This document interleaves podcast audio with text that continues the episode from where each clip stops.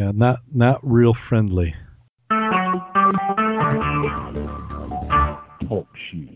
Recorded live. Scuba Obsessed is the weekly podcast. We talk about all things scuba diving, from cool new gear, places to dive, and scuba in the news.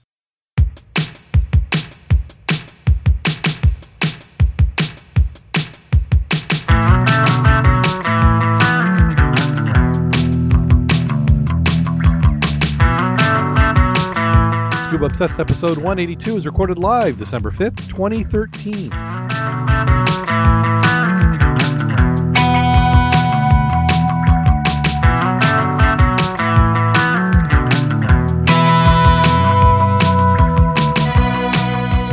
Welcome back to Scuba Obsessed. I'm Darren Gilson, where we find all sorts of things on the west side of the state of Michigan. Joining me this week, we have Mac, the dive mentor, and I should add identifier to that one. How are you doing today? Well, I'm doing pretty good, but I'm not sure what you mean by identifiers. Oh, well, I think that will come out in the news. And also joining us this week, we have Jim Schultz. How you doing today, Jim? I'm just great. I don't get a nickname. I never can seem to come up with one for you. Well, this week I could be the assistant photographer. I think you do more than that, but yeah, if you want to go for that one, we could do that. Okay.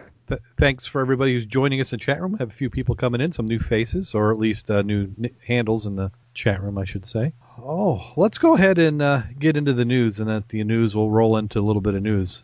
I feel like I should do a disclaimer this week, because one of the topics that we're going to have might not, you know, we'll try and handle it as tasteful as possible, which I know can be a challenge for us, but not normally a topic that we bring up, but when you're so close to actually being in the news, I don't know of any other way we're going to be able to approach it. So let's jump right on into the news. First one was bubbling natural resource waters are under attack. Well, it is close to home, and it impacts everybody, and it will impact everybody more so as the years go by. Yeah, this is talking about water quality. And that specifically is referring to Lafayette County, which is known in Florida for a large producer of milk and dairy products. And what is happening is what I've, you know, going down there and diving, the water in those caverns is amazingly clear. And it makes me wonder if we were to have the similar type of caverns up here, would it be anywhere near that clear? And in this article, they're going on where they're starting to see where there's heavy agriculture, the water quality is starting to diminish. And let's see if there's a big point that they bring out here. It says, I think we were trying to do the right thing, but it's a complicated problem. Engineer fixes aren't going to be enough. We're going to have to get farmers to change, homeowners to change, everybody to change their practices. Well, if it's a situation like we have in our area, we've got it's considered a dairy farm, but the cows never leave the barn. So they might have 200 or 300 acres of this quote-unquote farm, but the cows never leave the barn. No, they don't. Their food is brought into them on conveyor. Their waste is washed into a trough and then pumped into a tank or a pit, and it gets pretty rank in the summertime with, you know, all that waste in one area. Yeah, the requirements here in Michigan is you have to have so much land per animal, but like you said, they're not spread out over the land. They're concentrated in one location.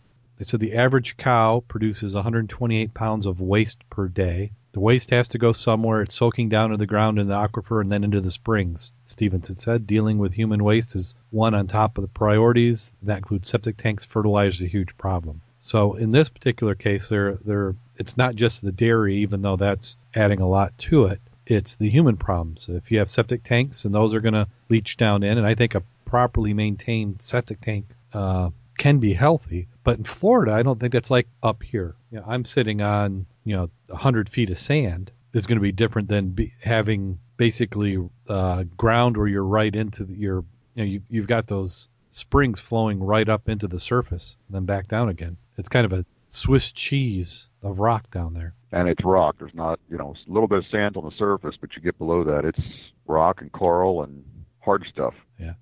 No place for the water to perk but into the aquifers. They say regardless of volume of algae in a spring, the nitrate volume of 0.35 milligrams per liter is the standard needed for springs to be Class III water under the state's water classification system. Class III is water safe for swimming, boating, and fishing. He said few springs meet that classification. He said the changes in agriculture, residential, and other practices could reduce nitrates, but she questions whether 0.35 milligrams is attainable. Yep. And then there was one quote, I think up above, where they were asking if there's going to be anything that was going to fix it, and they said there's just not the political will to go and address the problem. So unfortunately, it's probably got to get much worse before it'll get better. Well, you can't figure it can get too much more worse there. You look at the sinkholes they've been having in the last couple of dozen years, all in Florida. Mm-hmm. Like they say, the two issues they have is excess pumping of groundwater, and that's not just in Florida, that's everywhere. You'll notice that, matter of fact, I saw a listing the other day of how deep cities were having to go now to get the quantity of water they need to support their systems, and it's going down and down. Yeah. You're talking about septic systems. Yep. You're correct. If they're working good, meaning they're in place and they're intact and they're not jammed up, they do a good job of separating the material over a wide area and letting the water filter down so you can replenish the aquifers. Our biggest issues I have now is all the ground that we used to have to soak that up is paved over. And we're pumping groundwater out like crazy and not able to put it back in correctly. And it doesn't go back in the same places it's coming out. No, there was a... I was going to say, right here, we're at elevation 600 and some odd feet to go down before we even get to the sea level aspect. So we've got filter mediums here, you know, and we've got different layers of our aquifers. Mm-hmm. As you start getting down to the shallow place where you're down by the ocean, like Florida, you know, where do they got to go to get fresh water before they start running into seawater? Yeah, they got to be careful because I've heard of cases where you pump so much fresh water that you actually start drawing seawater into your aquifer. That's been happening in South Jersey for about the last 15, 20 years. Yeah. Around here, it's interesting. Oh, what the heck just went? Is that you or me? I'm still here. Okay. I still hear you. Yeah, somewhere I had a commercial in one of these windows. Not me. Yeah, it must have been me. There it is. Okay, it started up on me again. These internet, it's just a fad. The internet's going to go away. That's we were talking about water, aquifers. Well, one thing that we did here in Michigan is there's a big race of how quick can you drain the water away from the land. And then what you ended up doing is making these straight canals and big storm sewer systems and pulling everything away. And then that's why I think some of the water quality in the rivers had gotten so bad, is that all your fertilizers and nutrients are instantly being taken right to the lake, where in the past, leaves would fall and it would fall on the ground, and then it would be filtered through swamps and fens before it actually got to a river or lake. And that I think some of the, like if you notice now when you see a large retailer build, they have to have drainage areas that will collect the water. They're going to have retention ponds. And those, I think those retention ponds have done huge amounts of benefits for the environment. If you've got cars that are leaking radiator fluid and oil, those storm drains are running to there, and that kind of acts as a filter, spreads it out, and it can break down and help reduce some of that getting into our rivers. And then this next article we've got, and I got to remember to paste this into the chat room, is Lake Owasso fish kill baffles DNR scientists. So what they're saying on that lake is that there's some weird chemistry going on that happens right when ice starts to build up. In the summer when algae starts to die off, that's when you get your oxygen being starved. But they're saying that with the ice building up, plants are still getting light through the ice and they continue to grow. So they're having the opposite problem where they may be getting too much oxygen. Even so, they've taken measurements and they said that the oxygen levels, which are 17 to 20 parts per million, still isn't above what they consider to be unhealthy for fish, so they're kind of puzzled. Interesting to see what will happen as time goes on, if they intervene and it gets any better, or if they just let it go and we see what happens. And this next one up is divers are being invited to take part in a Costa Rican shark tagging project. They say if you're a certified diver planning on being in Costa Rica in December, you could become an active participant in the Selichan tagging project to augment the marine conservation effort of Mission Tiburon, which I guess means Shark Mission, a nonprofit organization that works to protect the, what is it, Elasmo Branch resources. Do they just make these words up? I think so. Elasmo Branch resources? That makes absolutely no sense. Is that Spanish maybe? I don't know.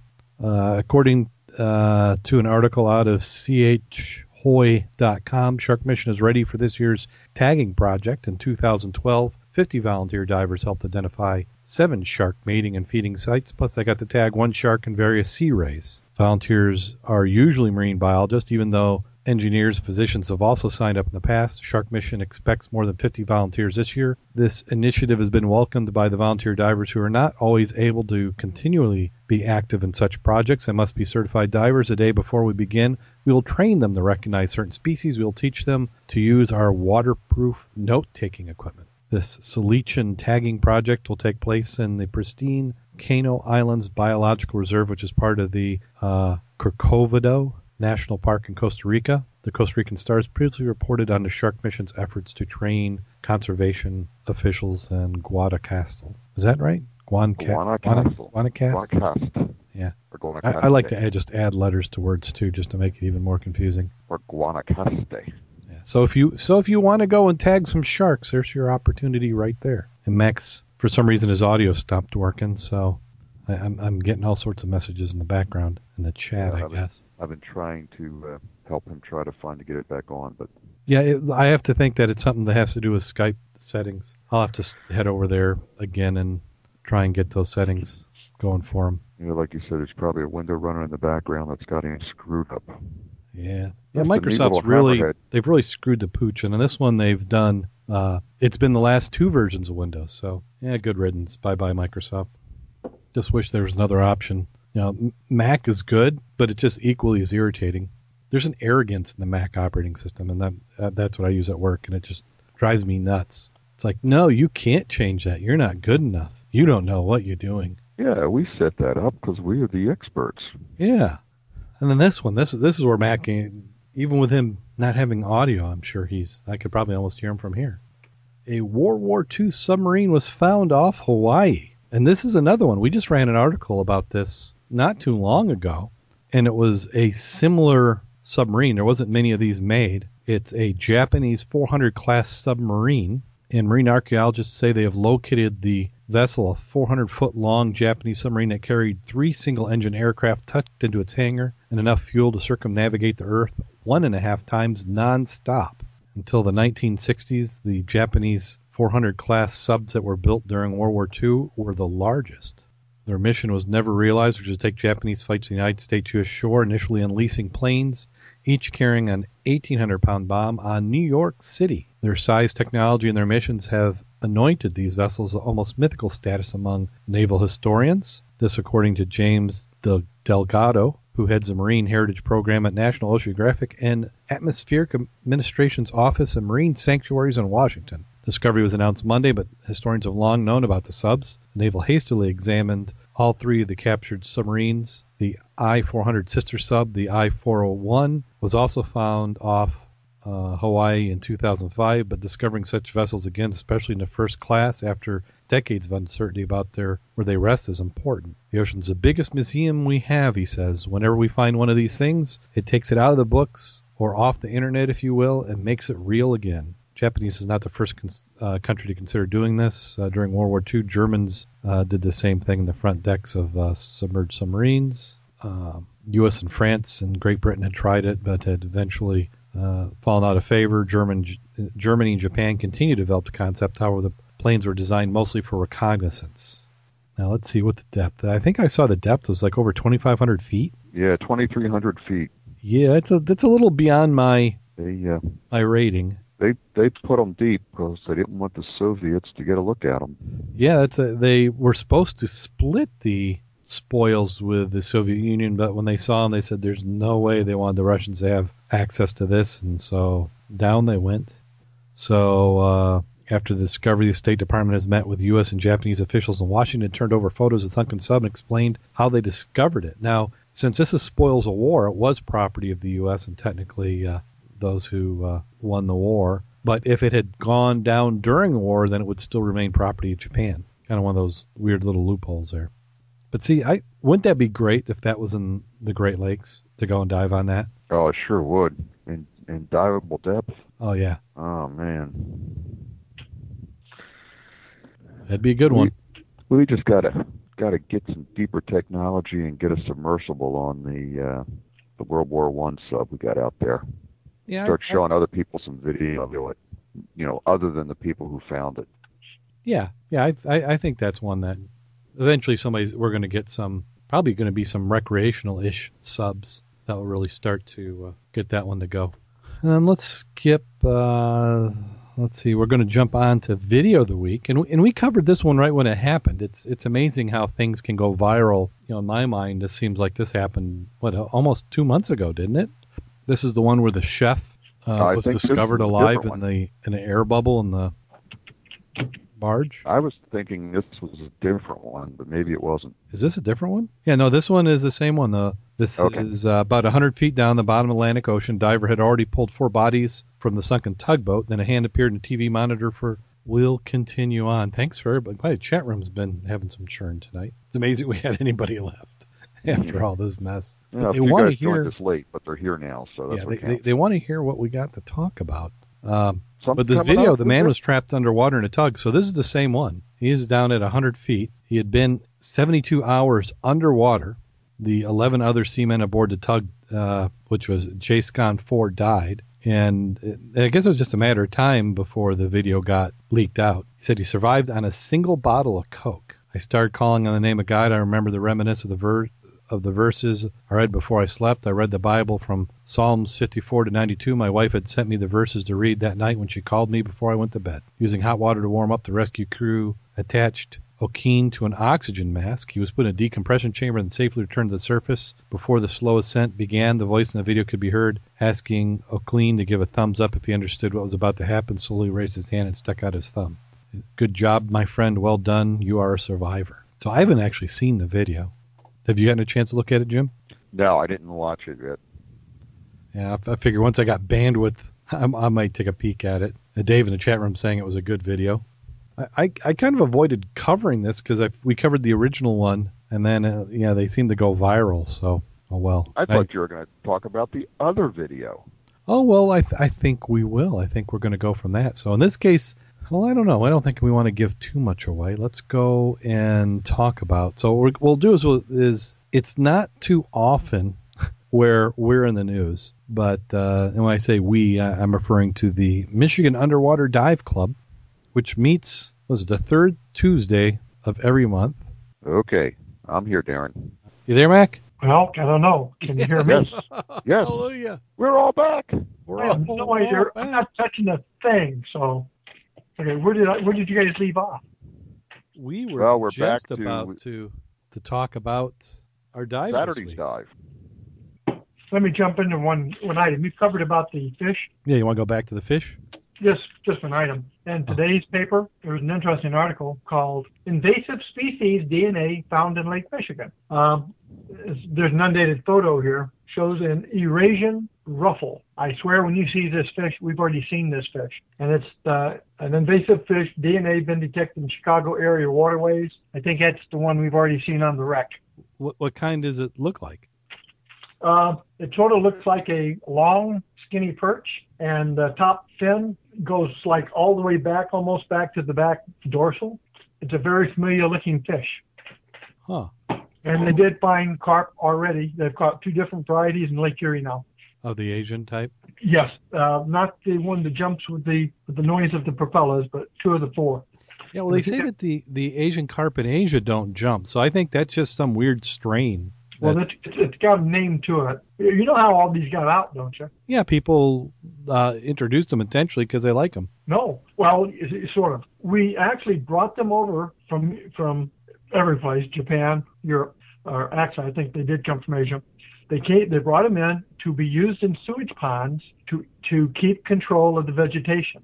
When we had the Mississippi overflow, it flooded those areas. Oh, that's right. They got out. The same way we've really screwed up the Okefenokee and the one down there in Florida with the hurricanes. Mm-hmm. That's why pythons and the anacondas and all the other weird animals that normally aren't here are here in force is because the floods came, destroyed the shops that had them. People, you know, their animals got loose. They went out into the jungle, and they're really doing well.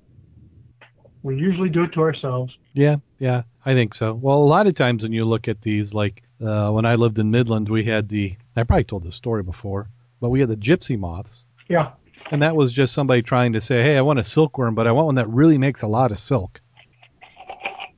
So they combine that. I mean, you've got... And they will decimate everything in sight.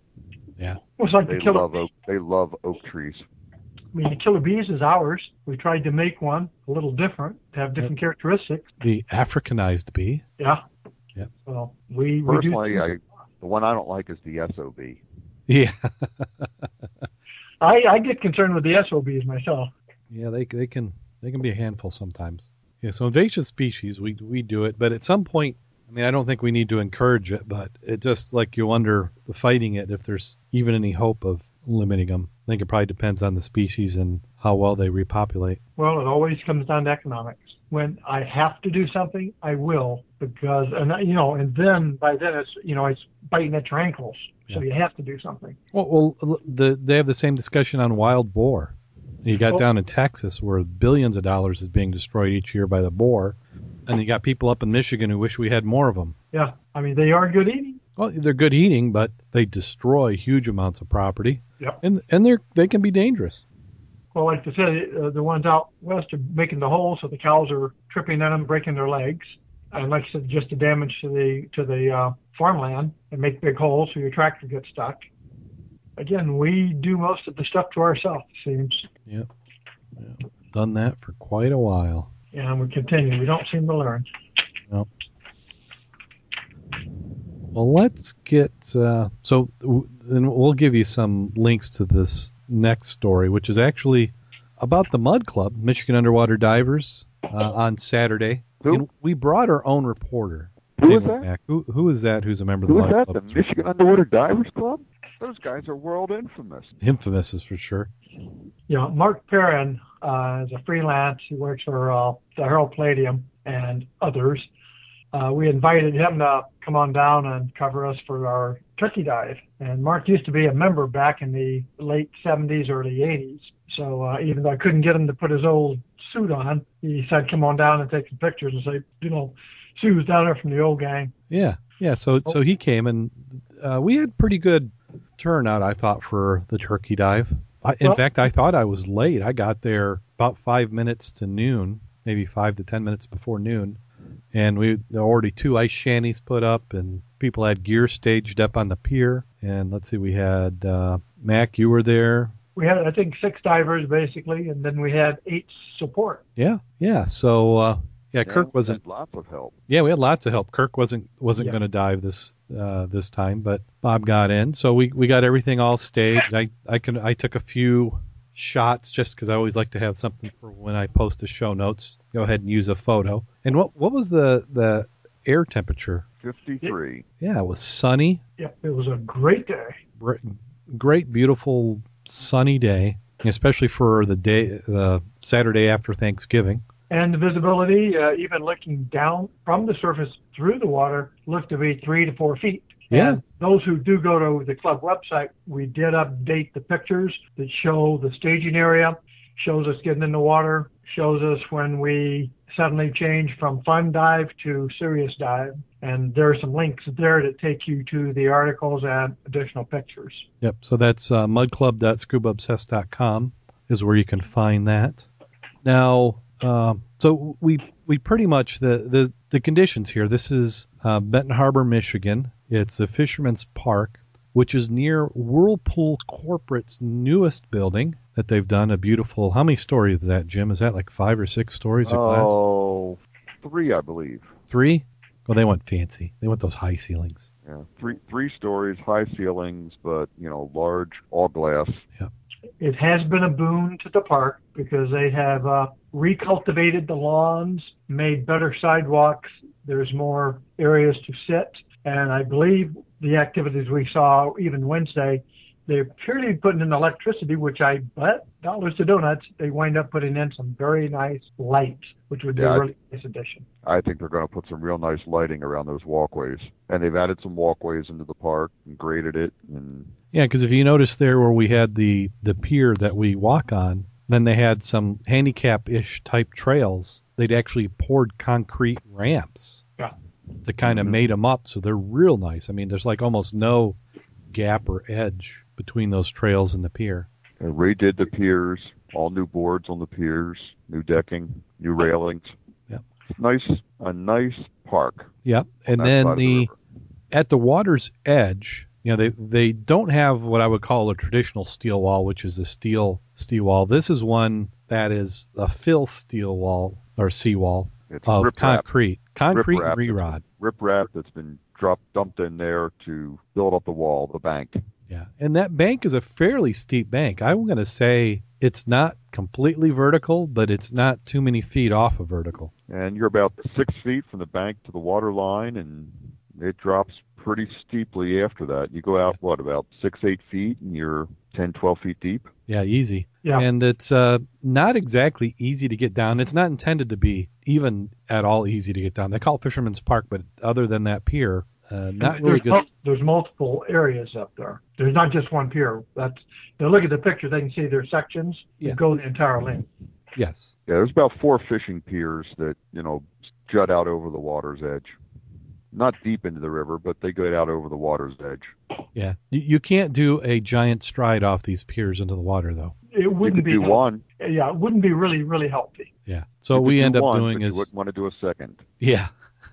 So what we end up doing is getting our gear on, minus the fins, and kind of do a little scramble to the water's edge, and then you go in. And you've got concrete that's just under the water that, you know, kind of can make it a challenge to get fins on and float. And then what was the water temperature, would you say? 39, that's about what I thought as well. Right there, felt just under 40.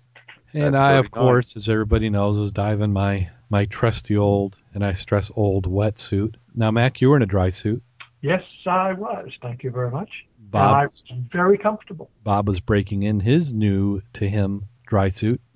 And, Jim, you were diving your newest dry suit. Yeah, but I don't call it a dry suit. It's more of a semi-dry. Semi-dry? Actually, it's more of a sealed wetsuit. Sealed wetsuit. Now, joining me in the wetsuit front was also Mary Beth. Mary Beth was diving a wetsuit. Yes, she did. The only part she forgot was she didn't quite have somebody give her a hand pouring a little extra water down the armpits. Yeah, because I know that she was cold almost the minute she got in the water, and that's unfortunate because you got to at least be warm when you get started. Well, it wasn't her body so much; it was her hood leak. And you know how miserable that is when you get down there and you hit that and it goes up the top of your head. Oh, yeah. 40. It's like one of those ice cream headaches without the ice cream. Yes. Mm-hmm. So we all pretty much were in the water within 4 or 5 minutes of each other. And with Mary Beth being a wetsuit person, I figured that her and I would be the first one. At what point did you stop hearing me? When you dropped. Okay. Yeah. Okay.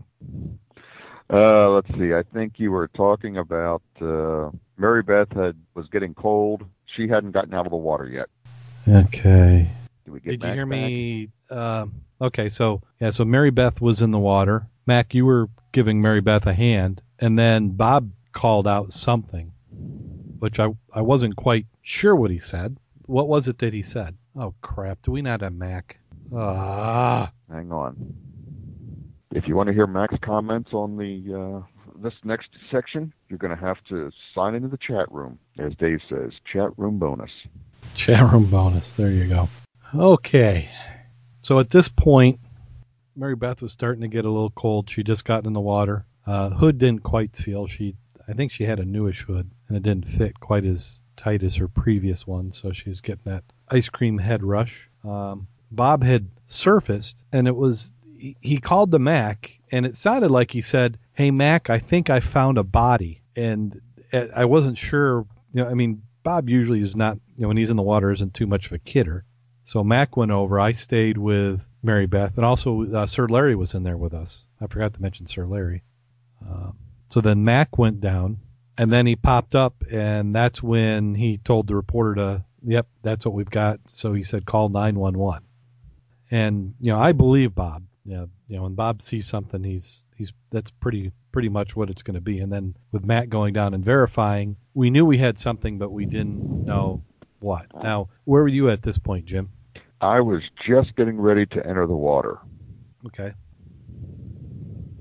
And kind of in between them calling Mac over, Mary Beth wanted to get a dive in. So I went down, Larry went down, and Mary Beth went down all to the bottom. And even though the viz was a good, 4.5 feet in the water, which is great for this part of the river, along that concrete, there's tons of silt that's collected on it, and you lose anybody who's more than 6 inches away. So as soon as we were 6 feet down, I lost sight of her, and I went all the way to the bottom. And when you got to the bottom, which was on sand, viz wasn't too bad. It was about 3 feet easy. And then later, as I found out, when you got away from the wall, it got even farther. But I kind of waited down there for a second to see if Mary Beth or Larry ended up coming down. After about 30 seconds of not seeing anybody, I figured something was up. So then I popped back up to the surface, and Larry and Mary Beth were there. And this is at the point when Mac verified that, yeah, he also saw a body. So what they did is Bob marked the body. He had his dive flag. And then, and Jim, do you know where he put the flag? He put his flag on the barrel or the piece of metal that was nearby, right close to the body. Yeah. And then when Mac went down to double check, because Bob was pretty confident that he had found a body, but at first he thought it's either that or it's a fully clothed mannequin, but I don't think it's a mannequin. And so that's when Mac went down to check. And Mac's flag got tangled up with Bob's flag. Their lines got tangled. So Bob left his line reel. He's a metal and aluminum line holder. Mm-hmm. He left his line holder there on the bottom as a weight, and Mac's got tangled. The two lines got tangled, so Mac brought his line back over to shore.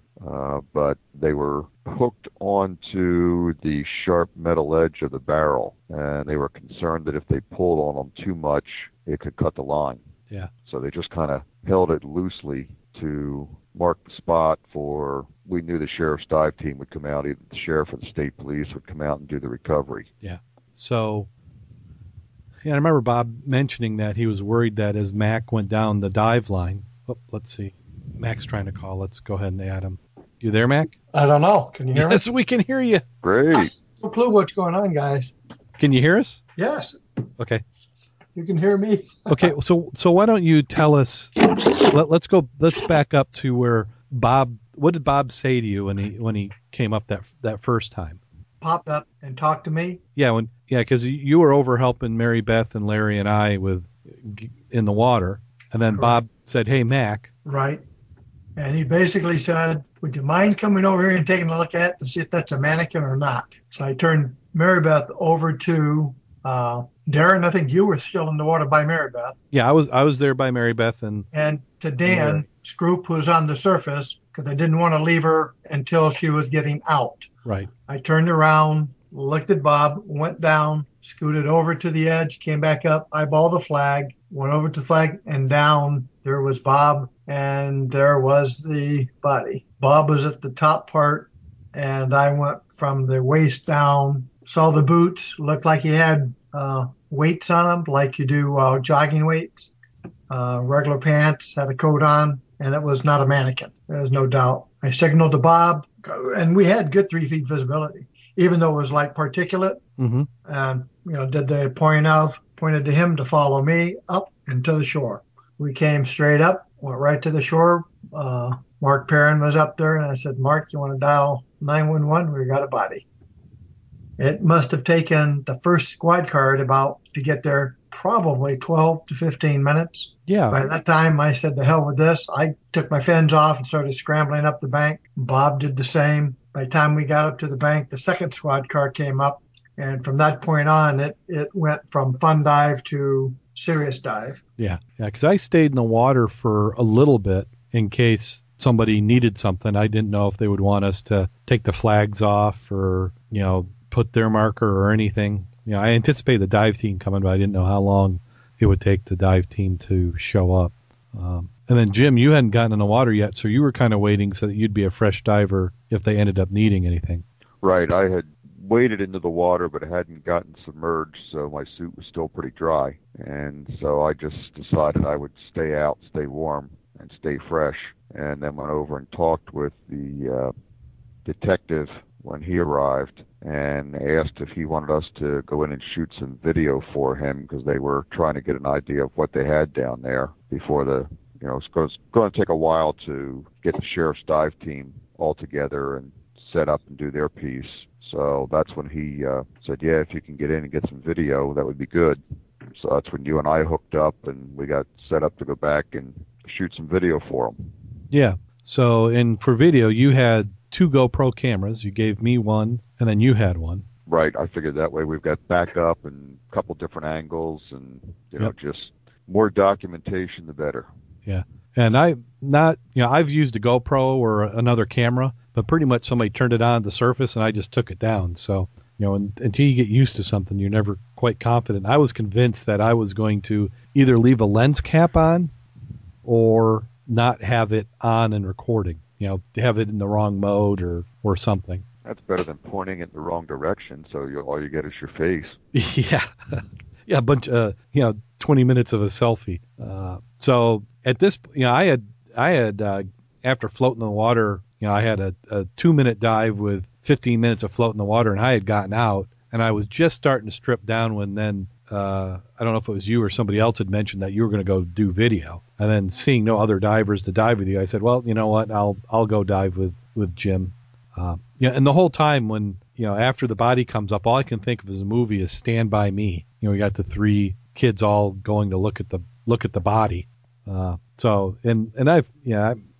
was on the Sheriff's Department for a number of years, and I had done search and recovery in the mounted division, of which it seemed like even though we were on horseback, we always found people in the water. So I had seen that, and I'm happy to not see stuff that you can't unsee later on. But in this particular case, since there was a purpose, that said, we'll go in and we'll get some video. We'll help the police officers out. So we by this time they had police lines up, and I think the cars were growing. They were like the squad cars were kind of breeding in the parking lot. I think we were probably up to about 6 or 7 at this point. And then I got caught in the police tape.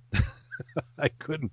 I was trying to duck under the police line to get down to the river. And I thought for sure I was going to have to be evacuated, because I was leaning enough forward as I ducked under that I was off balance and it caught me. And had the police tape snapped, I couldn't get my center of gravity back far enough to get untangled. But if I went forward anymore, I'd have rolled the 7 or 8 feet down the bank and concrete into the river. So somebody helped me. I can't remember if it was you or somebody else got me out of the police tape. And then I started downstream from where the flags were. Where did you start? We both went in about the same place. Okay.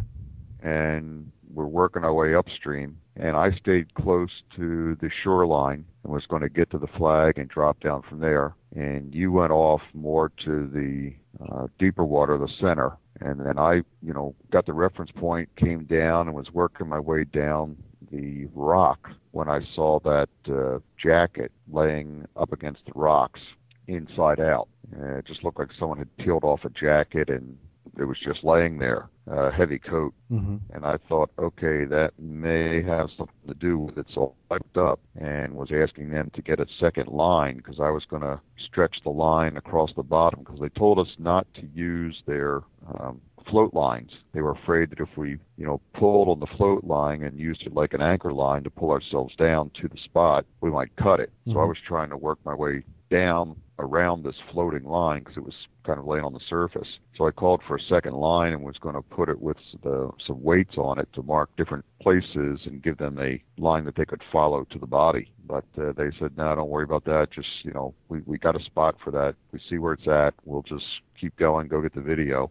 So I dropped down the second time to work my way on down the rock wall to see if I could get some shots of the body. Yeah. So as you're doing this, I was going upstream. I mean, as soon as we got in the water again, there was enough silt in the wall that we lost each other. I was hoping to kind of keep you within visual distance and we could kind of do a spread, because I didn't know where it was. I mean, when you look at the photos, you're thinking, gosh, they should be fairly easy to find. But I went upstream, and what I tend to do is gauge on the bottom where the current's going. And since I know I'm upstream, that's my gauge. And then I have an idea where the wall was. So I figured that if I was about 5-6 feet off from that, I should run into that area, and then I could get a nice video shot, which would be a different angle than what you were getting. I must have worked my way farther from the wall, or the current there might have been coming at a different angle. And at one point I got to, I can hear my heartbeat in my ears, because you've got a little bit of adrenaline going, more than what I normally get when I'm diving, because my mind will imagine something much worse than what could possibly be there. And at this point, we haven't really described to each other what the condition was, so I had no idea. I didn't know what I was coming on. Is this somebody who's been in the water a day, or is this somebody who's been in the water 9 months? So I was coming up, and I figured I was only, because when you're swimming up against current, distances are hard to tell because you're fighting the current. So 30 yards, you move 6 yards up. I got to a point in the river where the current drastically changed, where it started to come, and it's where the current came across the wall and then cut out. And at this point, I realized I must be upstream from the body, and that's the reason why the body had settled there. If it had been floating, it would have fallen in kind of a less current area where the current was cutting along the bank, then out to the river. So I popped up real quick, got my bearings and the flag again, and then I went down. And this time I found it within just a couple minutes. I came across the boots first. Now, I didn't see the ankle weights, but again, I was concerned with I wanted to make sure the camera got a good shot. And I had just seen an article or reposted an article on how to get good video with a GoPro. And one thing they said is make sure you're at least 12 to 24 inches off of the object. So I was really focusing on getting a good shot. And then I drifted and got video at all the angles. I noticed that he looked like he was hugging a couple bottles. I would say half-liter soda or Gatorade bottles. It's kind of hard to tell. I then circled all the way around, and then I came up directly from the body to that jacket that you had mentioned, which was within 3 or 4 feet of each other. Just it was kind of like up the wall on the concrete, and then I popped to the surface, and they said that they wanted us out.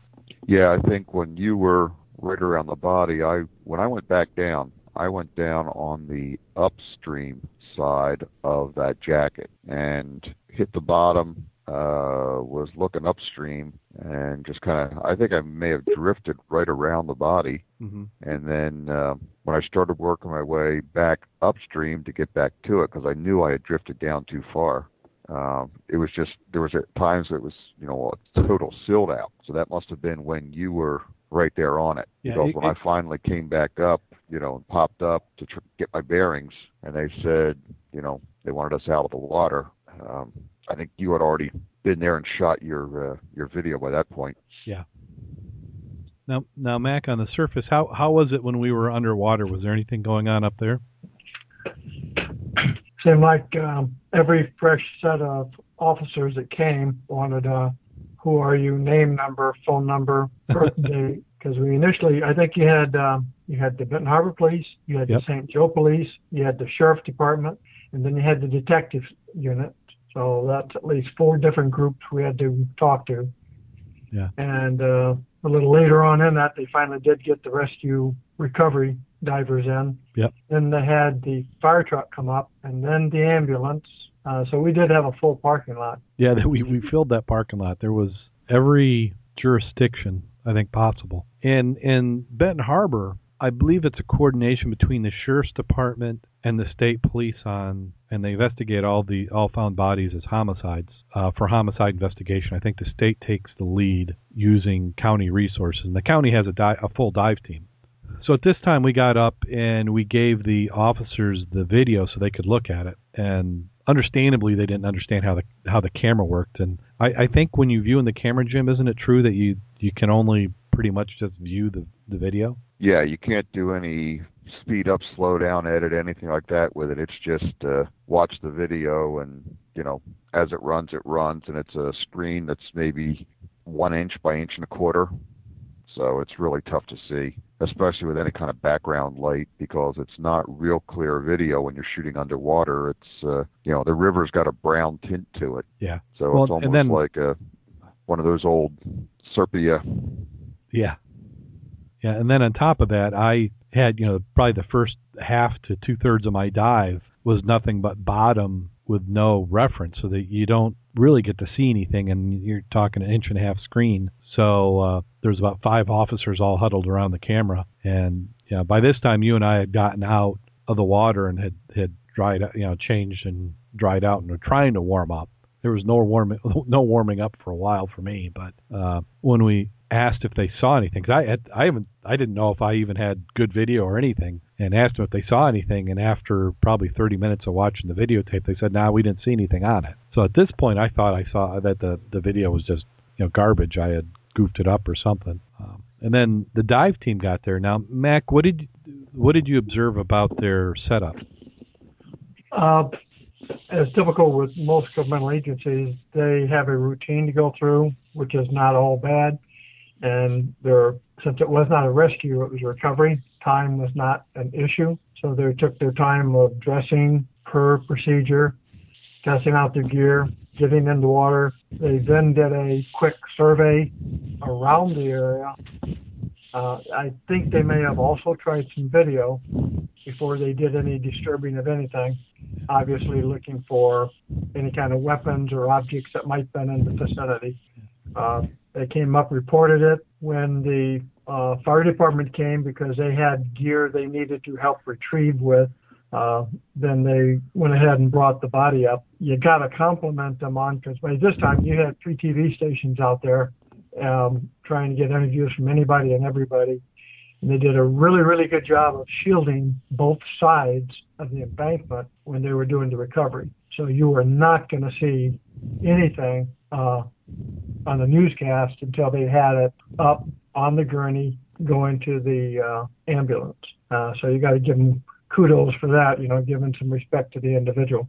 They were very, very good about that. Yeah, they did a nice job of bagging the body in the water, and then, you know, making sure they had plenty of people to pick it up and keep it laying flat as they lifted it out of the water and got it onto the stretcher.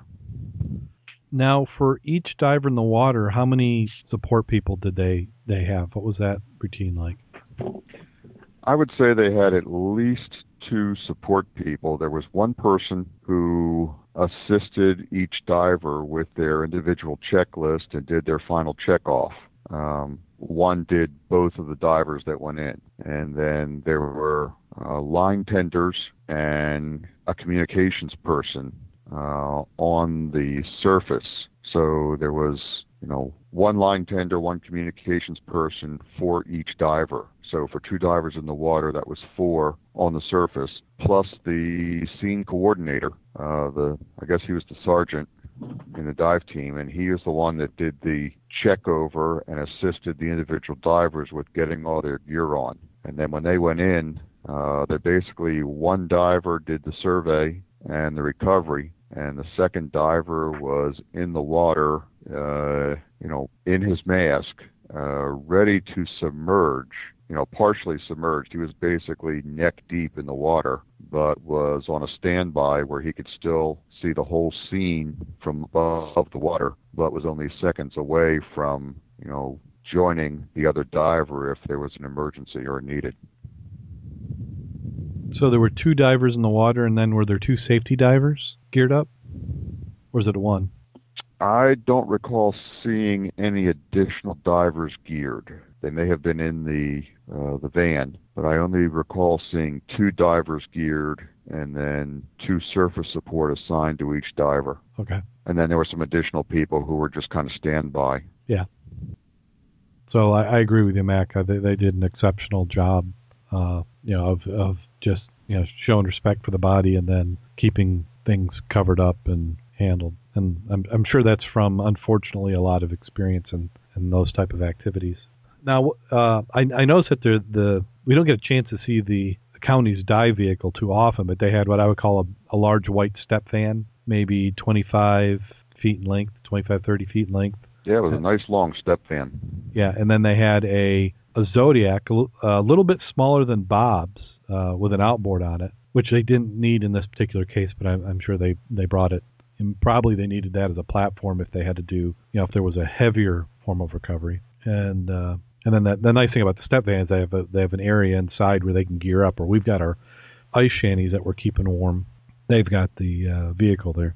And yeah, they had a couple of nice bench seats in the step van and lockers for all of their gear. Nice configuration where they could, you know, get in out of the elements and have some privacy to change in and out of their gear. Yeah. Yeah. So this all took probably, I mean, we figured we got in the water maybe 10 to 15 minutes after noon. And I don't think everything, you know, I think the recovery was probably about 5 o'clock, wouldn't you say? 4 o'clock?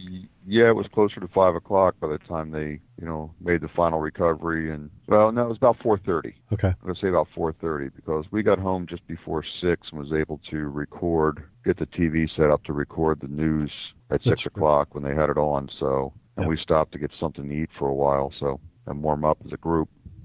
So, yeah, it was probably between 4 and 4:30 when they made the actual recovery.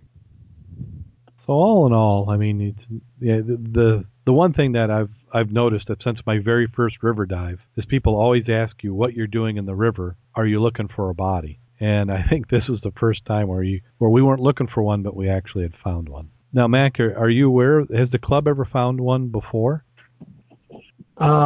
Individually, no.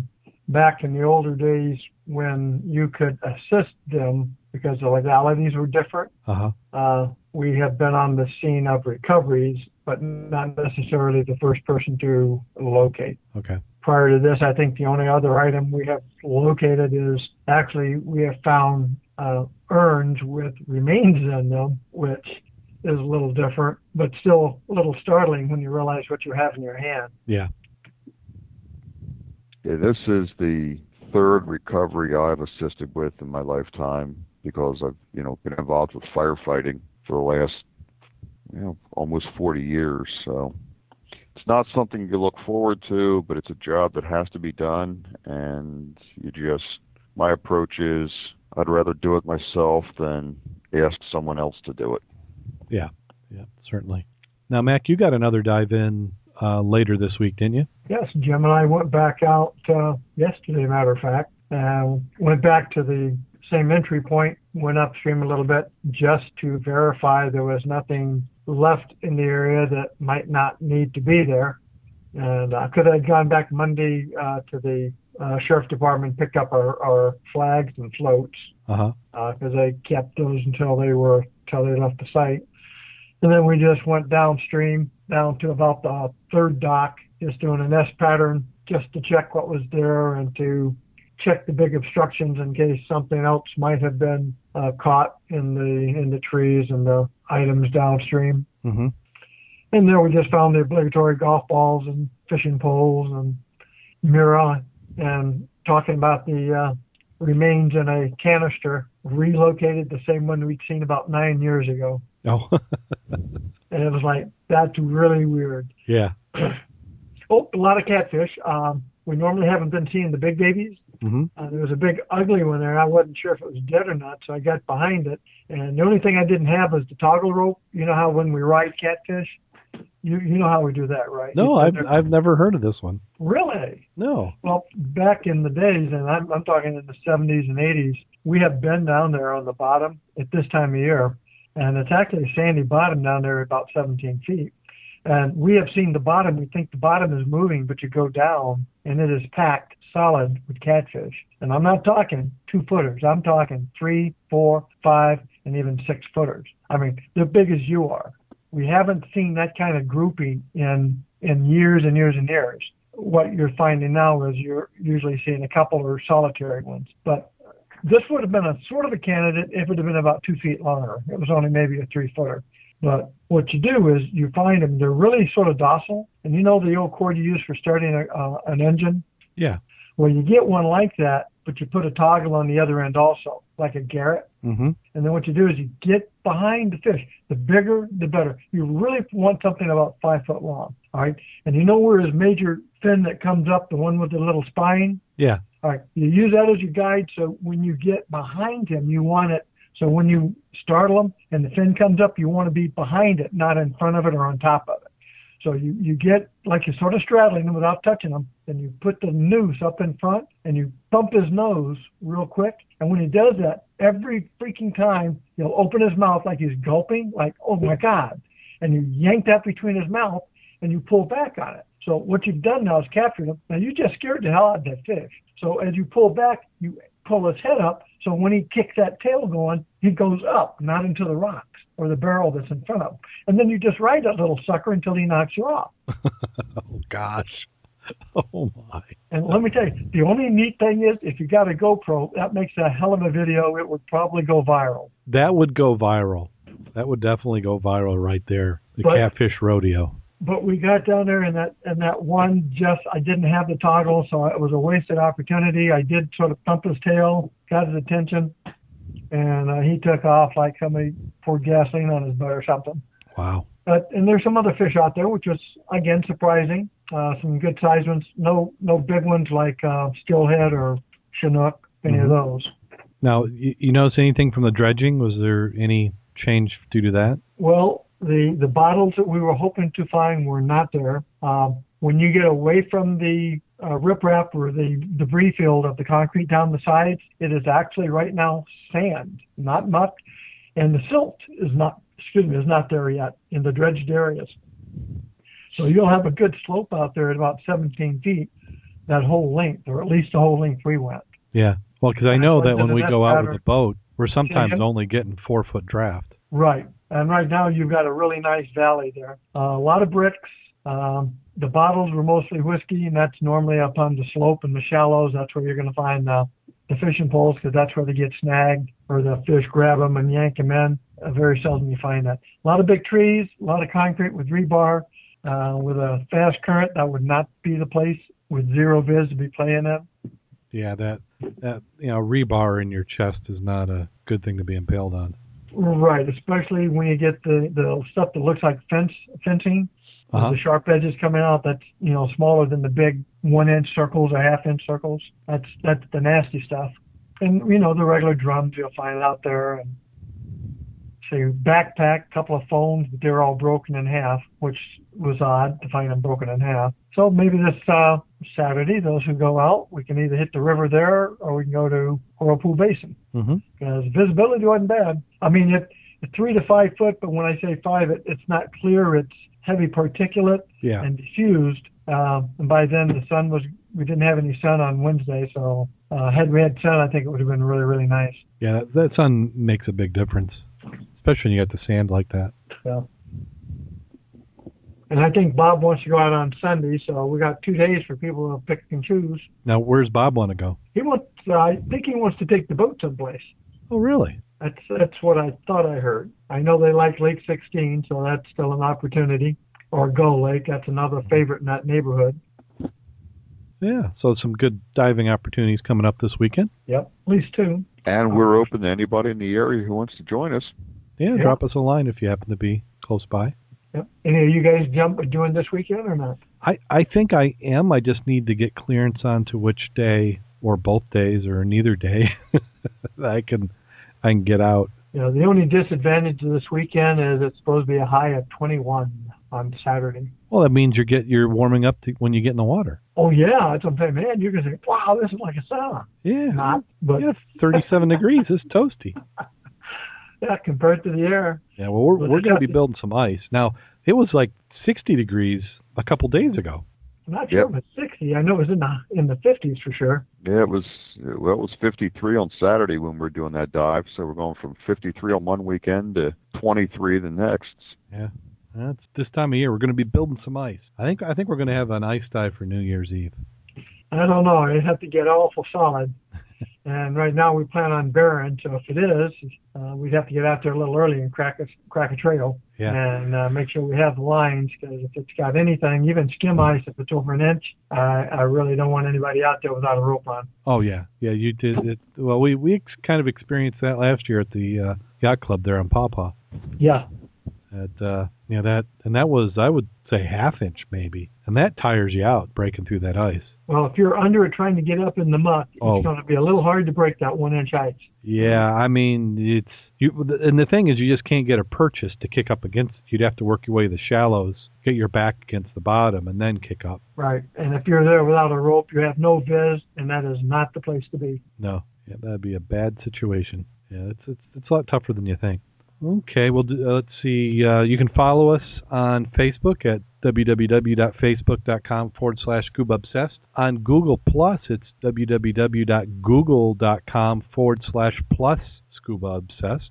Follow us on Twitter at ScubaObsessed. We love those 5-star reviews, so if you're enjoying the program, go on to iTunes, leave us a 5-star review. We certainly appreciate that, and you can also do the same thing on TalkShoe. TalkShoe has that. We are on the WRVO radio network, so we thank to all our listeners on there, and we're also on Stitcher Smart Radio. If you haven't signed up for Stitcher, sign up for Stitcher. Put in SCUBA for the code when you sign up, and that gives us credit for getting you on there. Not that we'll actually ever get anything from it, but it's still on there. We get quite a few Stitcher listeners. It's a nice service they've got going on. Guys, got anything you want to plug before we go? Can't think no, of I think we're right just... Off. I'm sorry, go ahead. What was that, Mac? I was going to say, I can't think of anything right off other than if you're going to be doing the New Year's dive, you might want to get in the water before then, check your gear out, fix the leaks, and you'll feel a little more comfortable if you've been in some kind of currency phase. You want to be a little current when you get out there. Yeah, be a little bit of current. And also, you make sure you get all those potential cold leaks taken care of before that New Year's Eve dive. So are we ready for that time of the show? Yes, sir. We are ready for that time of the show. Okay. This one, I think, also qualifies as bad. An elderly couple has dinner in another couple's house. Afterwards, the wives leave the table and go to the kitchen. One man says to the other, "Last night we went to this new restaurant and it was really great." The other man says, "What's the name of the restaurant?" The first man thinks and finally says, "What's in the name of the red flower with the one with the thorns?" "You mean Rose?" "Yeah, that's the one," the man replies. He shouts, "Hey, Rose, what's the name of the restaurant we went to last night?"